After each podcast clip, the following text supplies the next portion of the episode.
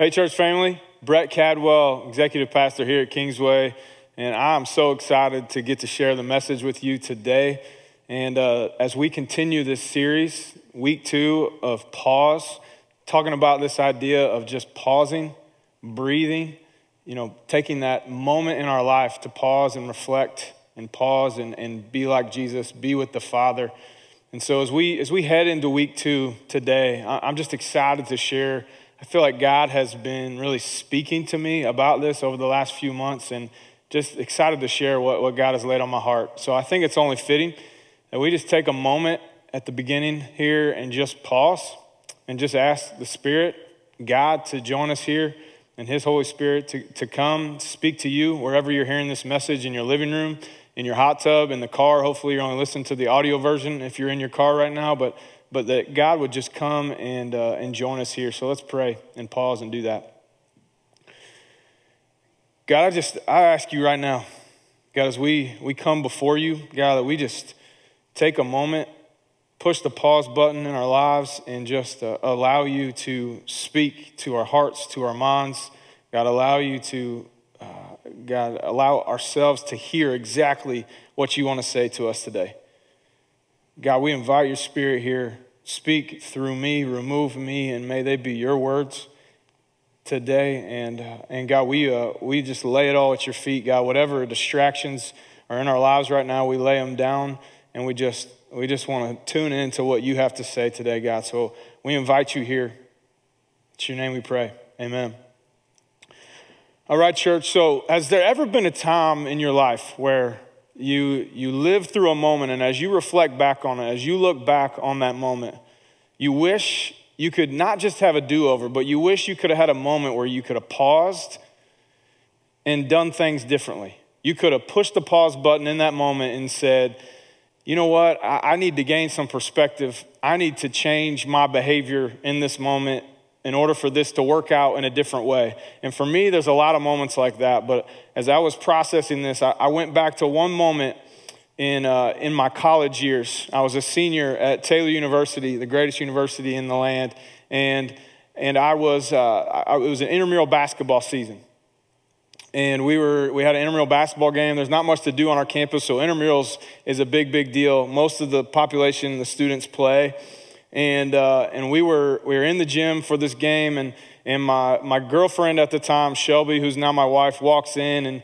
And, uh, and she's there with some friends to watch the game. And so, if you, for all the ballers in the room, you know that raises the stakes, right? And so, you've got an audience now. And so, you can tell my height maybe on your TV. I'm not that tall of a guy. So, I, I was the point guard that night. And so, my job is to bring the ball up the floor uh, every possession. And so game starts, and there's a guy on the other team. His name's Isaiah. And uh, Isaiah and I t- tended to face off a lot of times in intramurals. And, and uh, it's not too long into the game that, that I feel like he is fouling me every time up the floor. We've got an intramural ref getting paid like five bucks, so he's not calling the ticky tack fouls. And Isaiah steals the ball. And, you know, we do it again turnover number two. And turnover number two quickly turns into turnover number four. We're down eight to 10 points. And I feel in this moment this, this welling up inside of me, this boiling inside of me. And uh, I feel like I'm being wronged, getting fouled. And I wish in that moment that I could have pushed the pause button. I wish we could have got a sub. I could have gone out of the game and we could have, you know, I could have gained some perspective and, and done something differently, but we only had five guys that night. So the game goes on. The next possession, and my final possession of the game, I'm bringing the ball up the floor, and it happens again. He fouls me, no fouls called, and he takes the ball up the floor. And as he's going up for that easy layup on the other end of the floor, I, for a moment, something snaps in me. And I forget for a moment that I'm on a basketball floor I forget that I'm in the middle of a basketball game. For some reason, I feel like I have full pads on, helmet, shoulder pads, the whole deal, and I'm on a field of grass and it's the middle of a football game. And I turn around and I sprint as hard as I can. And before Isaiah can go up for that layup, I wrap him up like a linebacker, a perfect form tackle, and I take him to the ground. And I know what's about to happen. That intramural ref that's getting paid five bucks, he's about to throw me out of the game. So I stand up, make some really awkward eye contact with my girlfriend, Shelby, at the time, and she's not happy. And I just walk out of the gym. and I knew I got, I got teed up and thrown out. And I wish in that moment that I could have pushed the pause button. I wish that I could have taken a moment and reflected and realized that my competitive nature was getting the best of me and do something different and behave differently in that moment. And that's something we're talking about here today. Obviously, in that moment, you know, I needed a pause because I was angry, but maybe for you it's different. Maybe sometimes you feel like you need a pause when you're stressed. Maybe sometimes you feel like you need a pause when you're anxious or you're frustrated or you're overwhelmed in life. Maybe sometimes, you know, your pause, you feel like it needs to be a moment, but sometimes pauses, they need to last more like a season. And I realized that, you know, Matt talked a little bit about this last week that, that it seems odd or maybe weird that we're taking a whole month in this series to talk about this idea of, of pausing, of taking this time out in our lives when, when we are in the middle of quite possibly the, the biggest, longest forced timeout uh, that we'll ever have in our lifetime. And as I've walked through these past 12 or so weeks, and I've talked to some of you, members of our church, I've talked to our staff, I've talked to members of my own family, I really feel like God is, is using this moment to teach, to teach us something. He's using this moment in our lives. You see, God is, is not the author of this disease or virus. He's not the creator of this season of hurt and pain that we've been walking through, but He is absolutely choosing to use it to transform and sharpen and pierce every one of us. And the reality is, is that for most of us, this moment to pause is, is coming at a crucial point in our lives. We may look back in this moment years, decades from now, and see the work that God was doing and how it changed the trajectory of our life. And I would imagine for a moment that God has been trying to get our attention for quite some time. I would imagine that it's, it's probably started long before this season. I know it has for me. Long before this season that we're currently walking through. You know, we may call life chaos at times, busyness, maybe just craziness, maybe it's just life to you. But we are living our lives at a pace that has never been seen before in history. And the reality is, it's weighing on us and it's wearing us down day by day. The speed of our lives is unbelievable and unsustainable, but somehow in the midst of it, we continue to talk ourselves into to how it's somehow normal or it's somehow achievable. We're pulled in every direction. Through media, we have news at our fingertips all the time. Those little notifications go off all day long. We have calendars that are packed full with meeting after meeting. We go from practice to piano to Boy Scouts to dance just to go home to a shortened night's sleep to get up and do it all over again. And John Eldredge says it perfectly in his book, Get Your Life Back. He says this We live in a blistering pace in life. I texted friends an announcement that was really important to me. They replied with thumbs up emojis. I think to myself, that's it? You can't even answer with a text? Email felt so efficient when it replaced the letter. Texting seemed like rocket fuel when it came along, but it didn't make our lives more spacious. We simply had to keep up. And now we're living at the speed of the swipe and the like, moving so fast through our days that typing a single sentence feels cumbersome. Do you all feel like that? I know many days I do. John goes on to say this We're spending three, day, three hours a day using apps on our phones, 10 hours viewing media, consuming enough information each week to crash a laptop. They actually did a study on that. We talk about unplugging, but we're enchanted by the endless social media circus of love and hatred, the vapid, alarming, sensational, unforgivable we're snagged by every new notification, and while we've always had our individual struggles and heartbreaks to deal with, now we have the tragedies of the entire world delivered to us hourly on our mobile devices, just in the palm of our hand. He says, This is all very hard on the soul, traumatizing, in fact. Exposure to traumatic events can traumatize us, and we're getting lots of it in our feed.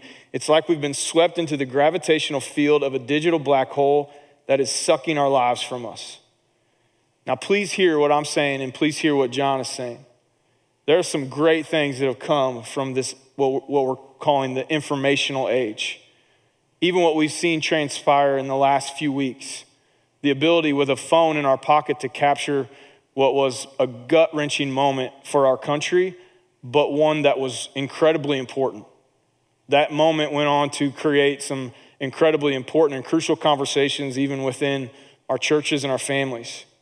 But what John Eldredge is getting at is that our minds and our hearts and our souls were never meant to have a front row seat to so much pain, anxiety, heartache, and fear all the time, constantly, without stop. We are not made to handle the deaths that come from every hurricane or earthquake or scandal in our, in our country, every major event that happens around the world. And as a believer, as a human being, if we don't know how to process and deal with that, our soul is left empty, like dry, scorched earth, with very little to give to anyone else in our lives. We feel like we're trying to get through the day and process it ourselves, much less walking through that with anyone else. When we talk about what it means to pause, to just, to just stop and breathe, that whole idea, it might seem foreign to you. When you heard Matt talk about that last week, you, you know, when I, I know when I started doing this, it was, it, was, it was foreign to me. It felt weird to just stop in the middle of two meetings and, and breathe and close my eyes and, and just pause what I'm doing. And if it didn't, if it doesn't feel weird to you, walking through this COVID season, through this COVID season, it, it probably feels weird now because, you know, many of us have been struggling or failing to pause even daily or weekly, much less as much as God intends us to. And you see, I don't think this is a COVID 19 issue. It's only been highlighted in this season. As all the busyness, the activity, the rhythm most of the time the crazy rhythm of our lives has been stripped away in this season, we are left to actually start to deal with and process and really dig into what, God, what are you doing in me? And what does all this mean? God, what are you speaking to me? And so, why is it so hard to pause? Why is it so difficult to push the pause button in our lives? I just want to look at the, the world that we live in, the world that is filled with distractions at every turn. It's filled with the stuff that is desperately battling for our time and attention. The noise of our lives is deafening, it drowns out the voice of God. And the voice of ourselves gets louder. When the fear creeps in, the anxiety is overwhelming, our own voices grow louder than God's voice. We start to hear, you know, those voices in our head saying things like, we will never be enough, or you'll never be like her or him. You'll never amount to anything in this life. And the noise is so loud, and God is desperately trying to get through to us. He's trying to speak, but we can't hear him.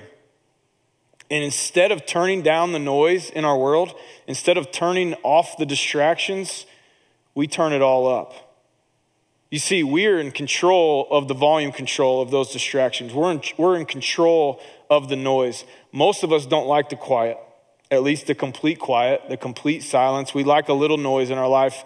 I saw a study about this. There's actually a lab in Minneapolis where they took all of the distraction, all the noise out of this room, and they've made it, it's the most quiet, it's the quietest room on the planet where you can hear your heart beating, your lungs functioning. And no one has ever lasted more than 45 minutes in that room without complete, completely losing their mind and, and pleading to get out of the room. You see, complete silence is sort of, sort of what hap- has happened, though, in our lives in this forced pause we've been living through. See, we didn't ask for this, we didn't want it, but it happened, ready or not. And we had to, we kind of had to adjust on the fly. And you know what's happened is it's exposed, it's exposed cracks and flaws in all of us, in me and maybe in you, in your marriage, in our organizations that we work for, in our churches, in our businesses, in our families. It's revealed some really, really hard stuff. You see, it removed the noise in our life at a, in a moment's notice. We are forced to turn down the noise for a while, but what do we do when life gets hard? When life gets turned upside down, often we do whatever we can to turn up that noise. When anxiety comes, when the voice creeps in, we turn it up. And the, that, those noises look like a lot of things Netflix, YouTube, sports. I know not right now, but they're coming back soon. I mean, come on, baseball, get it together. Facebook, Spotify, Instagram, podcast, dieting, eating, abuse of a substance in your life. Maybe for you it's exercise, to do lists. I know I just got you, got you all on that one. Shopping, online shopping, going out and buying whatever you saw that neighbor just has, just got, only a little bit better and a little bit newer. Work, a calendar completely full of events, birthday parties, youth sports, recitals, practices. What about that extra job that makes the lifestyle you want possible, even though you can't really afford it? You're doing it all to kind of, you know, play this part that you know is not true, live this lie, but in reality, it only takes you away from your family more and just turns up the crazy. We can use all kinds of things in our life to turn up the noise. When God is trying to speak, we turn up the noise. When God is maybe using your, your spouse or your best friend or a family member to sharpen you, to call out something in you that, that needs to change, we turn up the noise. God is trying to get through to us, to tell us that we are created by Him in His image, that He loves us, that He is enough, that He always has been, and He always will be. He reminds us that He is the creator of the universe and He loves us. But what I've found about God, and I don't know if this is true for you, but what I've seen in my own life is that God doesn't usually yell unless He has to. He speaks in a still small voice. And last week, Matt walked us through the story of Mary and Martha and the lessons that, that Jesus was teaching them as they spent time with Him. And today I want to take it one step further. We're going to dive into the Gospels and we're going to look quickly at several places in the life of Jesus and examine the intentionality of Jesus and how he set us up and he equipped us to turn down the noise, push the pause button, and spend time with our Father. I really want to focus on some practical things that you, can, you and I can walk away with to connect to the Father just like Jesus did. You see, noisy moments happen in Jesus' life too. His ministry here on earth, his daily life was filled with crazy noise. He finds himself consistently in the middle of crowds that are overwhelming him. He finds himself being followed and pursued by those always wanting something from him. He is constantly and consistently questioned by his enemies for what he does and when he chooses to do it. He gets called out in front of the masses. People want his time and attention all the time. They seek healing from disease and release from possession. And see, sometimes as we read about Jesus and we're learning about him and we read these stories, we convince ourselves that Jesus was this superhuman, that somehow he wasn't tempted by sin like we are, he wasn't coerced by the things of the world. You see, but Jesus was fully man and he was fully God. So he was, he was fully man. He was tempted just like we are. He got tired just like we, we do at the end of a long, hard day. But at the whole time, he's got this God card in his pocket that he could choose to play at any time, but he never did. Instead, in his humanity, he showed us how to pause and connect, how to pause and reconnect to God. He taught us how to pause and fill up our soul. So let's look at a couple places in Scripture when he did that. First place is Matthew 4, and I'm just going to paraphrase it for you, but Matthew 4 is the start of his ministry. And Jesus is tempted in the wilderness. He goes in the wilderness to be, to pause, to be alone with God. And all of a sudden, Satan shows up and, and is tempting him time and time again. And as he goes through those 40 days, he gets to the end and he is, he is exhausted. He's worn out. And it tells us in Matthew, what does he do? He stops at the end of those 40 days and the Bible actually says he lets the angels of the Lord care for him.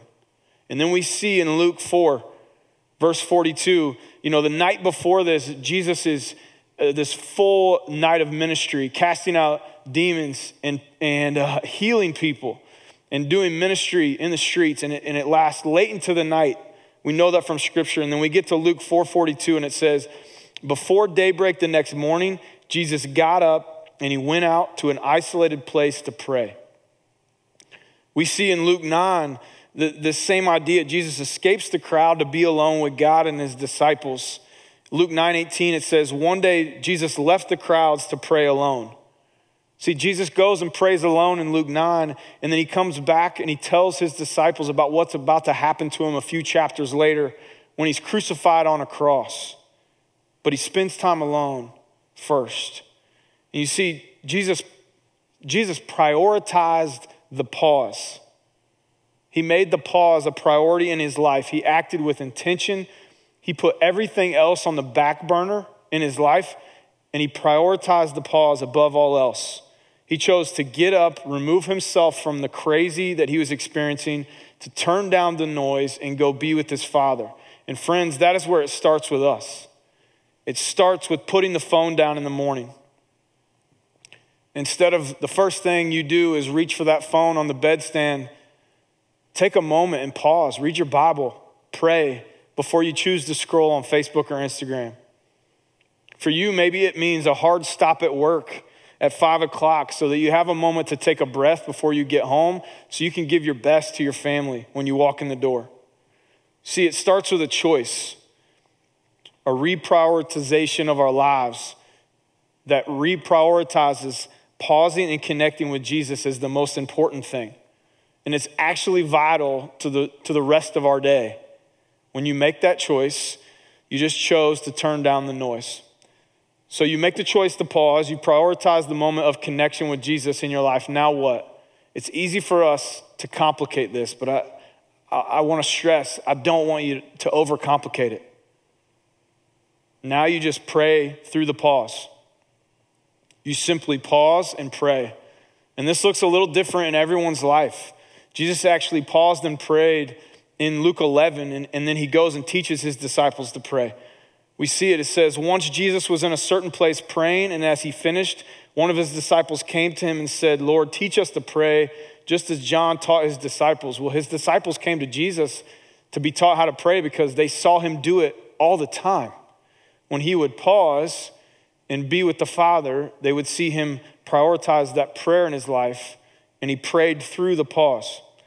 Oftentimes, you know, we feel like we have to know what to pray or how to pray or exactly what to say.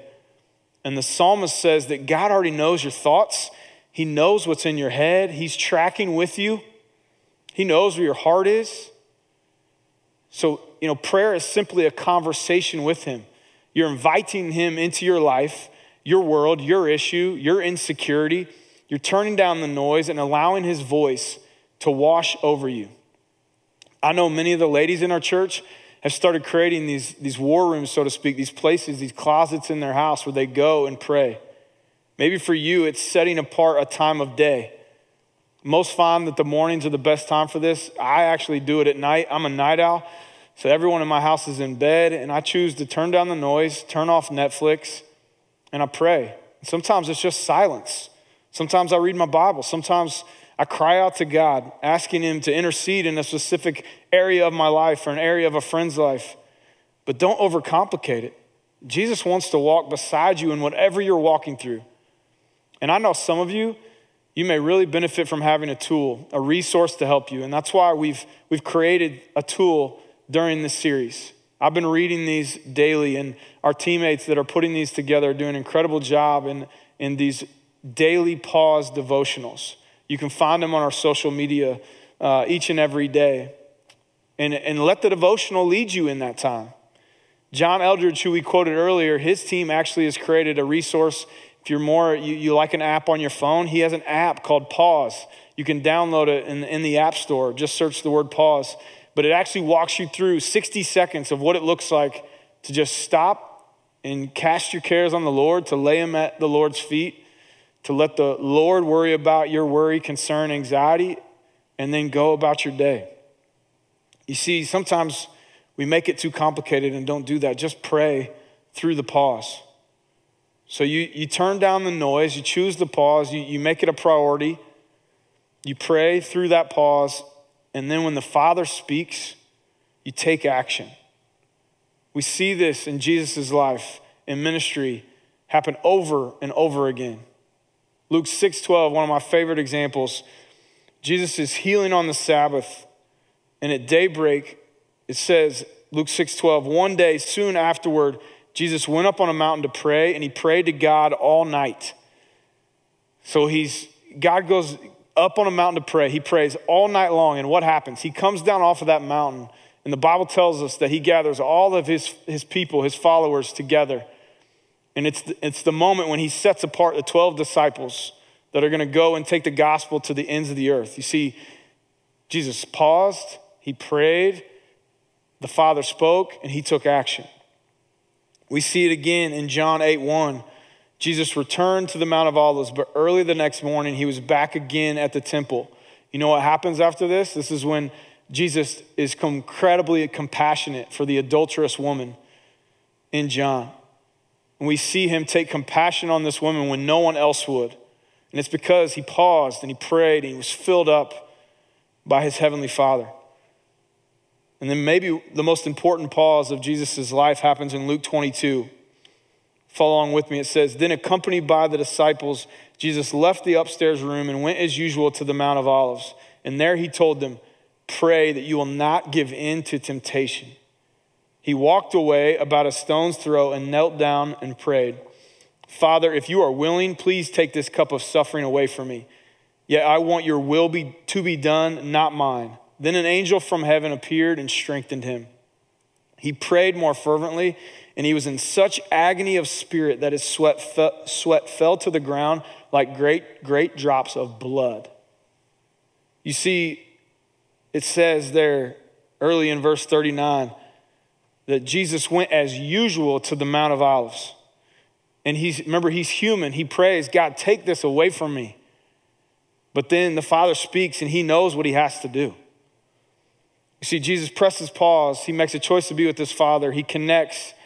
And then the Father leads him in that moment of pause. And Jesus takes action.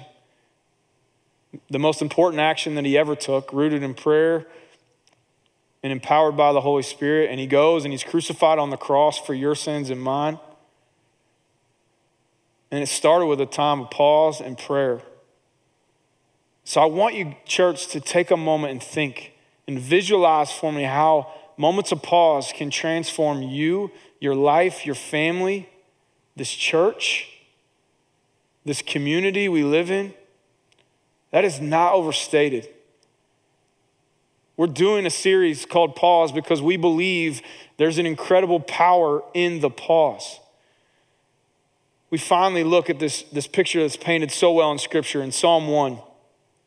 This contrasting, polarizing picture. And it says this it's a short psalm. It says, Oh, the joys of those who do not follow the advice of the wicked, or stand around with sinners, or join in with mockers, but they delight in the law of the Lord, meditating on it day and night. They are like trees planted along the riverbank, bearing fruit each season. Their leaves never wither, and they prosper in all they do. And here comes the other side of that picture, but not the wicked. They are worthless shafts scattered by the wind. They will be condemned at the time of judgment. Sinners will have no place among the godly, for the Lord watches over the path of the godly, but the path of the wicked leads to destruction.